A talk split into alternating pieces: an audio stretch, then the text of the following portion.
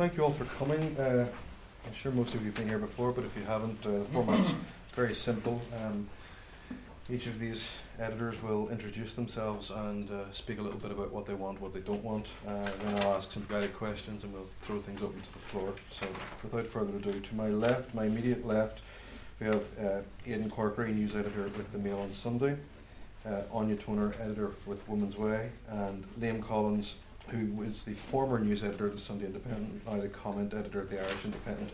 But we will probably talk mostly about the news Yeah. side of things.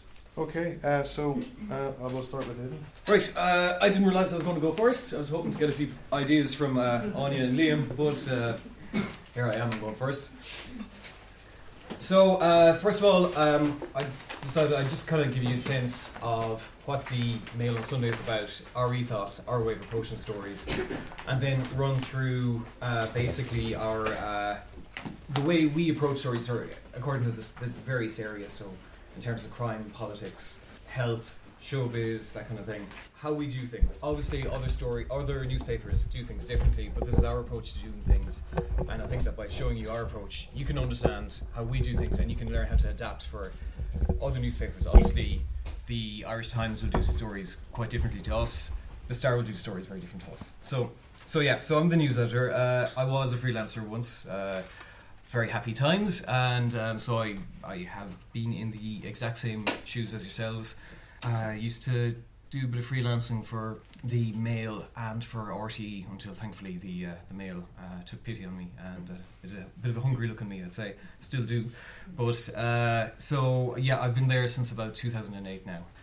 So basically, the Mail probably uh, one of the. Um, I just remember actually when I was freelancing at the time for in 2008 for both. I did uh, some work for RTE's Morning Ireland show, and I did work. I was doing work for the Daily Mail, and the difference you got in when you rang up and said, "Hi, how are you doing? I'm doing a story for the Mail on Sunday or the Daily Mail," and the difference you got when you said you're ring from Morning Ireland was quite incredible.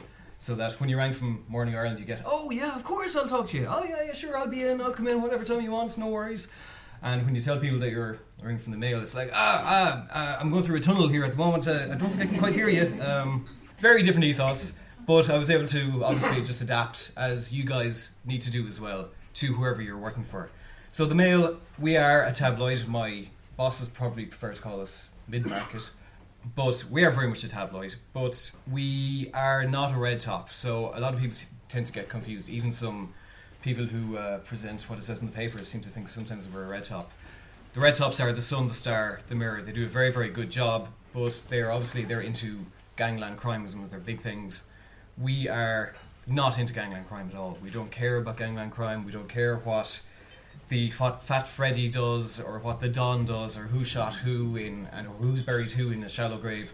We don't really care because our readers are typically they're middle class female, they're in their 40s or 50s, their 60s, they have kids. They would prefer to think, imagine that the world doesn't really include the likes of Fat Freddy and the Don and everybody else. What they're interested in is health, they're interested in showbiz, they are interested in glamour, fashion, they are interested, they're interested in politics as well. Those are the kind of stories, and also those kind of quirky, uh, kind of little stories, you know, about you know the water cooler moments, the stories that make you go, ah, you know, oh god, that's interesting. So those are the kind of stories we're into. So not really the hard gritty stuff. You know, we, we do take very serious subjects, obviously, but not really, as I say, gangland. So now to go through the types of stories that we do. I'll start first of all with showbiz. We love showbiz. We love glamour, as I said. The reason um, I'm starting with showbiz at the moment is we're actually losing a showbiz reporter, and because of cuts and everything else, we're not actually replacing her. We do have another showbiz reporter, but there is an opening there. I know some of you perhaps, and looking at some of the gentlemen here, probably it's not quite your forte. I can understand that, but at the same time, particularly maybe ladies, maybe I'm being a bit sexist here, but obviously women often tend to be better at showbiz stories. We definitely, I'm always delighted to take a showbiz story. Absolutely, I would bite your arm off for a showbiz story. Um, so please do. Kind of stories that we like in terms of showbiz are like who's dating who, who is who's breaking up with who, and who's fighting with who. All those kind of things. Not that interested in somebody's gotten a role in a new movie with blah blah blah. It's just it's kind of stuff I could find out in IM- IMDb in a second. Not really that interesting. But For instance, um, if some of you were looking at the Sun yesterday, you would have seen that uh, there was somebody, Michael Fassbender was spotted canoodling with Naomi Campbell, and it had the brilliant headline, The Fast and the Furious, which I thought was just thumbs up. Um, that's brilliant. That's kind of stuff we would love. Last year we had a great story about how Rob Kearney uh, was went on a date with um, Katherine Jenkins, the Welsh opera singer. That's, um, that's brilliant stuff. And incidentally, Rob Kearney's ex and Katherine Jenkins' ex ended up going out on a date as well. So there's the added twist. So just give that story something brilliant. In terms of who's fighting with who, we had a very good story last year about uh, Miriam Callahan, Miriam O'Callaghan, and uh, Claire Byrne having a spat on primetime. And basically, what it involved was Claire Byrne was the new presenter on primetime. She'd only just joined. They were both presenting the show that night, and they both arrived in red dresses. And the director said, uh, "Well, uh, I think we've got a slight bit of a problem here." But instead of asking Claire Byrne, who was the junior presenter, to change, he actually asked Miriam O'Callaghan to change. And uh, Miriam was not too happy about this, and they had a bit of a stand-up row, and the story the, the story went everywhere in the RTE canteen. Everybody was talking about it, and thankfully we got to we were able to confirm it anyway.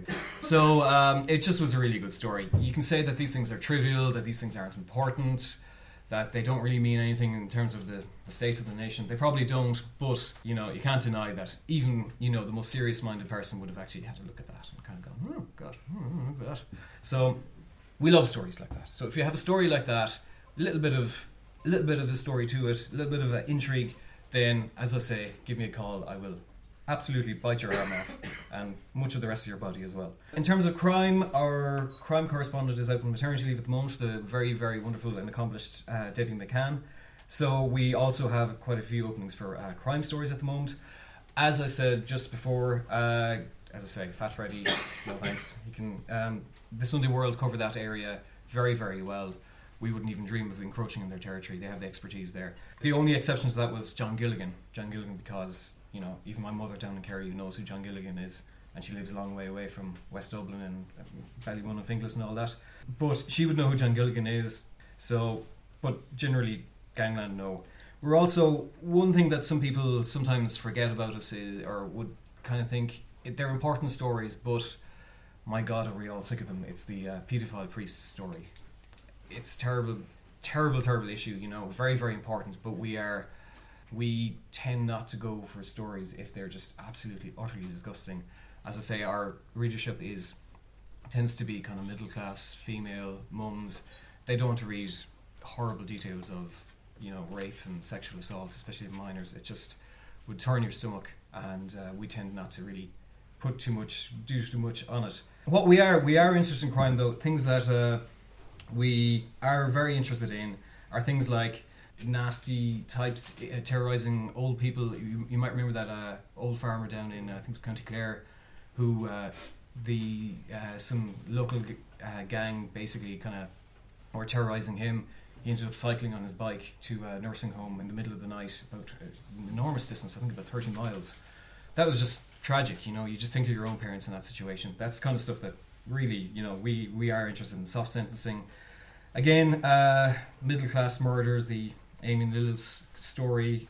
Then, if we go on to health, obviously, uh, health is obviously a huge issue. As I say, we've got about sixty percent, sixty-five percent female readership. Female read, uh, female readers tend to be more interested in health than males, so health is a very, very important issue for us.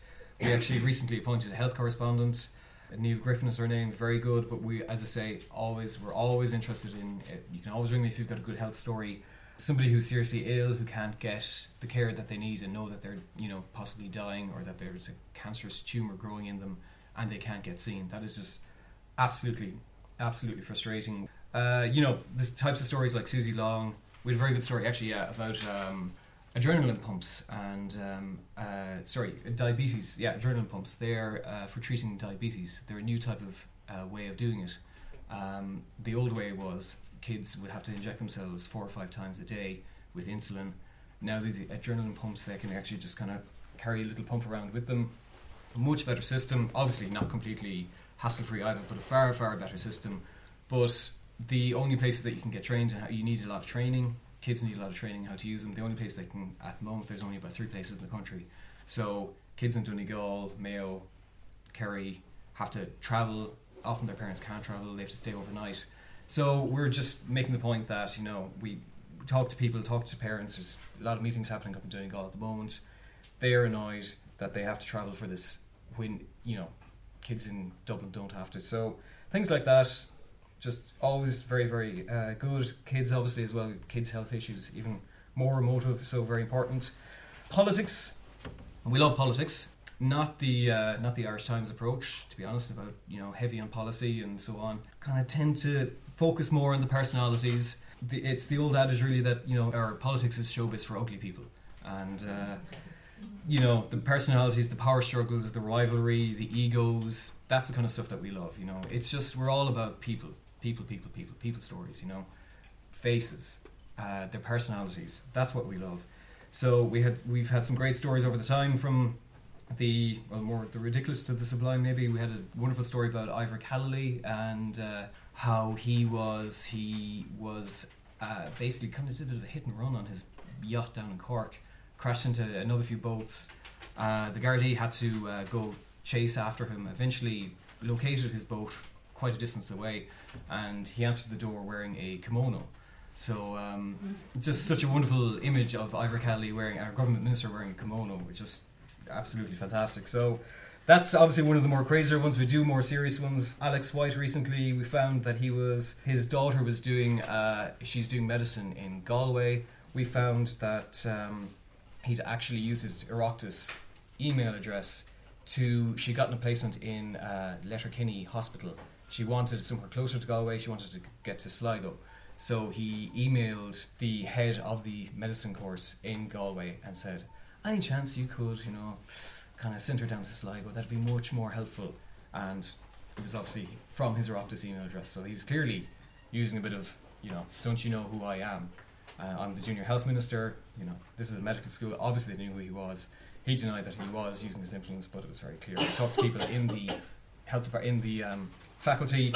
They said as much. So he, he confirmed it, he admitted it, and uh, apologised. So that was, uh, you know, abuse of power. We obviously did the story as well about Ciarán Conlon, him ba- breaking the um, former Fine Gael press advisor, him breaking the, uh, the or rather, uh, his bosses breaking the pay cap by about 30 grand in order to for his salary. He's now an advisor to Richard Bruton.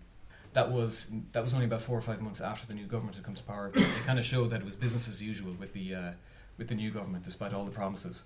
That's uh, so that's showbiz, crime, health, politics. We also love our kind of quirky stories. You know, it's just the small little things that you can notice at times, and you kind of think might make a story, but actually they they often do. Like we had a great story last year that a few months after uh, Lance Armstrong had given his big admission and his big watery eyed interview with uh, Oprah Winfrey, one of our reporters, Warren Swords, noticed that Enda Kenny was still wearing his little yellow Livestrong bracelet and just rang up and said, uh, Does he not know that uh, Lance Armstrong is actually now, you know, a self confessed uh, drug abuser?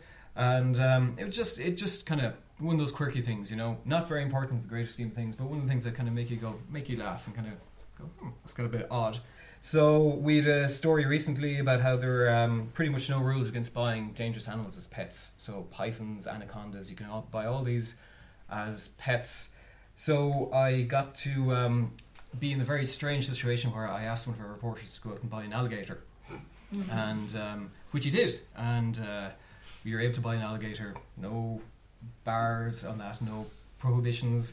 So we did donate the alligator to um, a reptile zoo down in County Carlow. So the alligator is doing fine, just in case you're wondering. He's not a pair of shoes or a handbag or anything like that. But um, so also. I love a historical story. Uh, I think it was aired last Thursday or was next Thursday? Um, historical documentary about the struggle for Ireland's struggle for independence. And one aspect of that is uh, uh, General John Maxwell. He was the general during. Uh, he was in charge of the British troops during 1916, and he was the guy who ordered the execution of uh, the the leaders of the rising. So Patrick Pearse, Connolly, etc. It was always thought that he was a you know typical bloodthirsty Brit, and he just wanted to you know do d- shoot everybody. But it turns out they found letters that he wrote to his wife, and in which he actually said, "I feel that under my interpretation of capital punishment and military law." Emergency powers. I feel that I have to sh- execute these guys. I don't want to do it. It's with a heavy heart I do this. So It's very interesting that this guy who's for so long portrayed as a bogeyman was actually had serious reservations about what he was doing. So stuff like that, um, always very good. Animal stories, um, my God, animal stories, my God. We laugh at them. We look down our nose at them. We do in our office. To be honest, we're like, oh, bloody hell, another bloody cute dog story. But my God, they get some reaction. We had a story recently about um, oh, Peggy the puppy, I think it was, who uh, basically was had a very tough upbringing and had all sorts of problems like dislocated limbs and everything else. We uh, some foster home took her in um, some shelter. They were estimating the cost of re uh, of getting all her operations done at about six thousand euros. But we wrote about the story anyway, and uh, anyway, we did the story uh, six thousand euros, and there was a there's a special vet uh, orthopedic surgeon down in Cork who's offering to do it, and the offers the donations just poured in. There is now about seven or eight thousand euros collected for Peggy the puppy. Peggy the puppy will be walking better than you or I in a few weeks. Um, definitely getting a better level of healthcare than any of our public patients would get uh, in the, from the HSE, which is absolutely astonishing and a little worrying in a certain sense. But that just emphasizes my point. People love, readers love pet stories. So if you have got a story about a chihuahua who can hop on one leg or something like that, as I say, we all laugh about it, but it's actually those stories just are absolute gold. So um, if, if you take one thing from this actual speech, take that. Consumer stories, rip-offs, um, also very, very good. Everybody hates being ripped off. We had a very good story recently about there was, um, it's called the Electric Run in, uh, it was around the RDS. 7,000 people took part. They paid between 35 euros and 40 euros each to take part. The Electric Run organisers said that they were doing this in conjunction with the um, with the uh, Irish Cancer Society. So an awful lot of runners assumed that uh, an awful that quite a large proportion of their hefty entrance fee. It was only a five kilometre run as well, which is very short.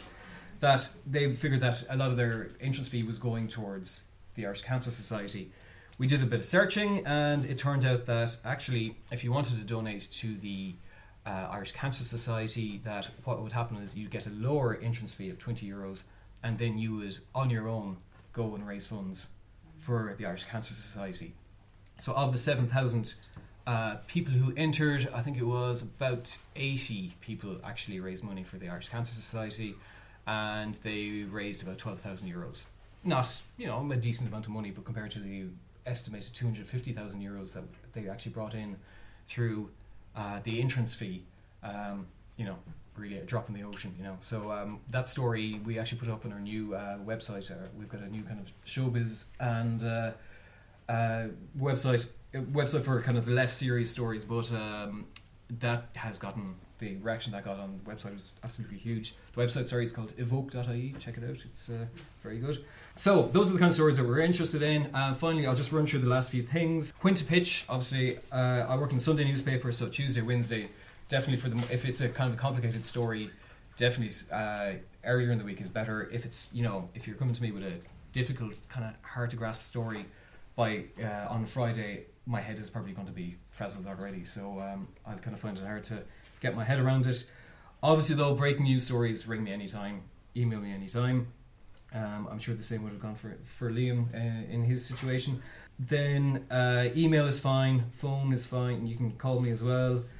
Just one tip: so many so many freelancers just make the mistake of only emailing to one person or only to one email in any organization. At least get two email addresses because I could be on holidays, and when I'm on holidays, I'm on holidays. And frankly, I'm not worrying too much about chihuahuas with one leg that can do the hula. Uh, just get usually get the um, get the copy email address, not the news email address, because if you send your copy to the news, the press, the email basket for press releases, that is a black hole of Calcutta that your story may never come back out of because we just get thousands of, of press releases. So um, my email address is Aiden A I D E N, not A N, so A I D E N dot Corkery C O R K E R Y at mailonsunday.ie.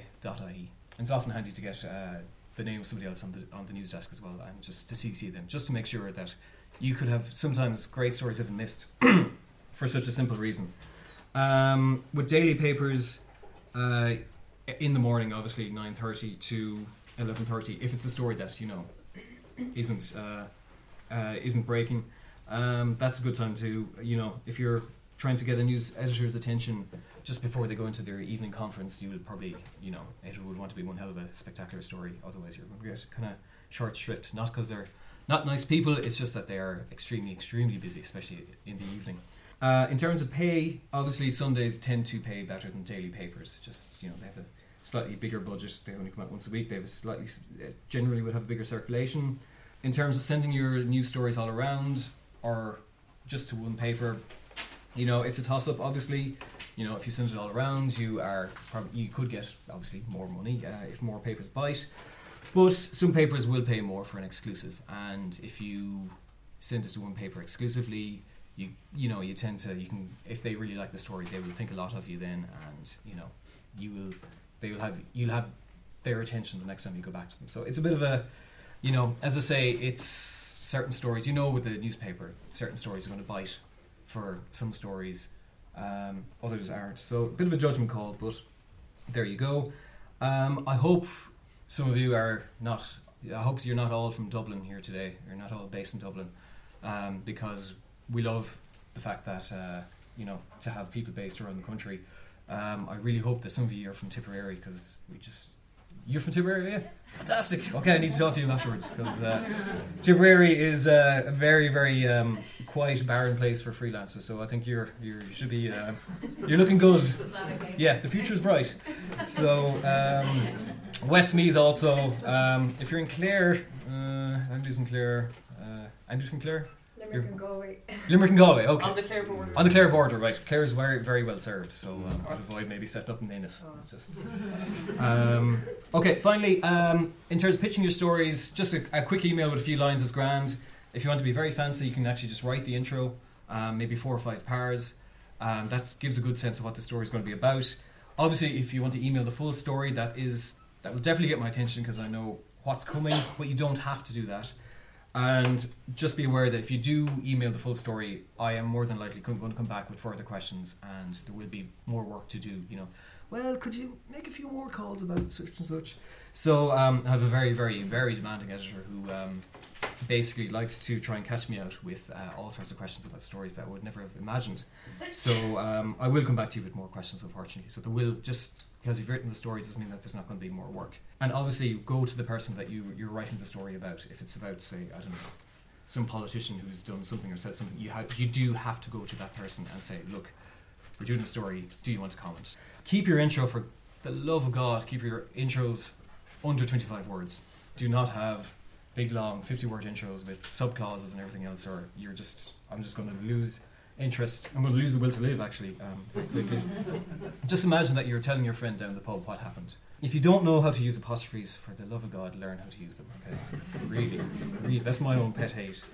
Some people just, I think it's like a dartboard, where they just kind of just start throwing them at the page. Oh God. Finally, one big thing I was going to say is human interest case studies. It's one thing to say that 30 Garda stations are closing down. That's an important enough story. But if you have an elderly woman living on her own, whose house is who's broken into, and she's beaten up, just you know a few months after the local guard station breaks down or is closed down, that's what will get people's attention. Faces, faces.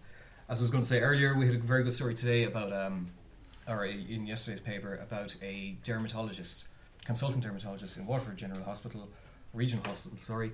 He's retiring, he's just in his mid 50s, he's just absolutely fed up with his, the length of the waiting lists. So he's retiring. He's just quit the job. There's uh, the other dermatology consultant is on uh, maternity leave at the moment, so there's no consultant dermatologist at the moment.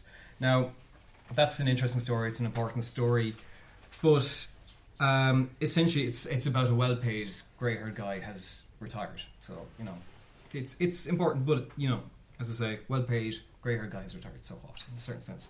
But we got a case study of a woman who has got really bad psoriasis and she's saying that without she has to get certain injections from a consultant. She can't get them from a GP. She has to go to the consultant. Without the these injections, her skin will scale and will break and will bleed badly. I didn't realize it was that that that condition gets that serious. She will be hospitalized and she will end up in hospital for three or four weeks, costing you and me more money. She posts her picture. That's the human interest. That's the person that you actually empathize with faces. We relate to faces, not figures. There you go. Thanks. Sorry for talking to you. Right.